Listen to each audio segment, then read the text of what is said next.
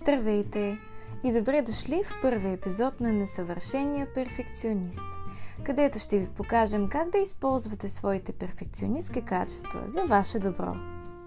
Тази фраза звучи странно, нали? Несъвършен перфекционист. Бихте попитали, дали такъв човек съществува изобщо?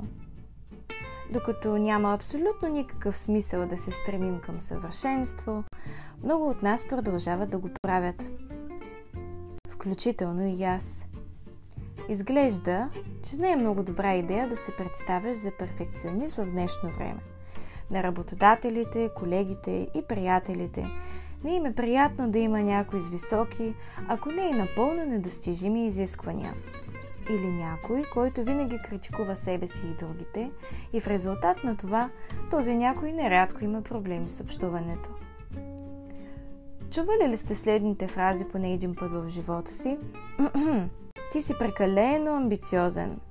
Или само осложняваш нещата.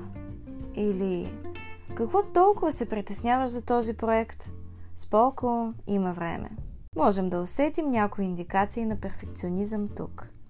Както всяко друго нещо, и това си има положителни и отрицателни черти.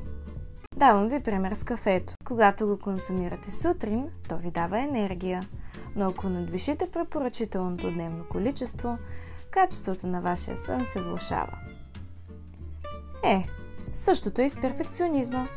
Трябва да знаете как да се възползвате от него и същевременно да не му позволявате да ви унищожи.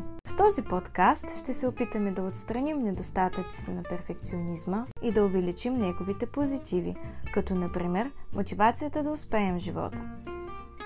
Между другото, английската абревиатура на подкаста Несъвършения перфекционист се свежда до тип, което означава съвет – във всеки епизод ще получите безценни съвети от водещи експерти по света.